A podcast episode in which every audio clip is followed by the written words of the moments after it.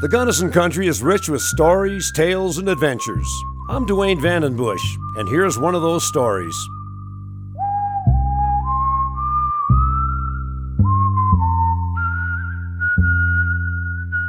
Gunnison has many black families throughout its history, and all have aided greatly to the culture of this area. One of the earliest black men to come to the Gunnison country was Ferdinand Shavers. Shavers had been a bodyguard for Abraham Lincoln before Lincoln became president and came to Gunnison in 1882, opening and running a barber shop on the corner of New York and Boulevard Avenues. He ran that barber shop until his death in 1920. George Williams, who was born in slavery, came to Gunnison from Kentucky in 1883. He had served in the Union Army as a bugler and then worked as a jockey before arriving in Gunnison. Williams worked as a cook and caterer at the La Veta Hotel. He soon left Gunnison for seven years and ran a restaurant in Pitkin where he hauled mail. From there, he worked at the Mammoth Chimney Mine in Vulcan and worked for Charlie Julian in a livery stable in Crested Butte. Williams died at the age of 99 in Gunnison in 1951. Uncle Billy Bryan was another prominent black man in the early days of the Gunnison country. He was born in Gunnison in 1886 to Dick and Hester Bryan, who had been slaves in Missouri.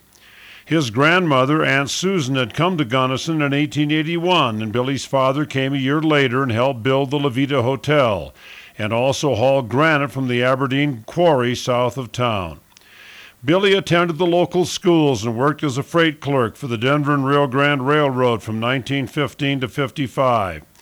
From the time he was 18 years old, he also worked for nearly 60 years as a custodian at the First National Bank in town. Billy was known for his musical ability and the band he had. He played the violin and trumpet in his six piece band, which appeared in the two theaters in Gunnison and also at dances held in all nearby mining camps. We played every night and in church on Sunday, Billy said.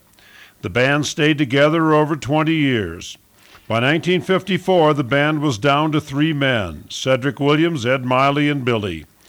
Bryan also wrote songs, and one was sent to President Franklin Roosevelt shortly after his election in 1932. It was called Give Three Cheers for Roosevelt. FDR's secretary wrote Billy a letter thanking him for the song. Billy Bryan died in 1966 at the age of 80.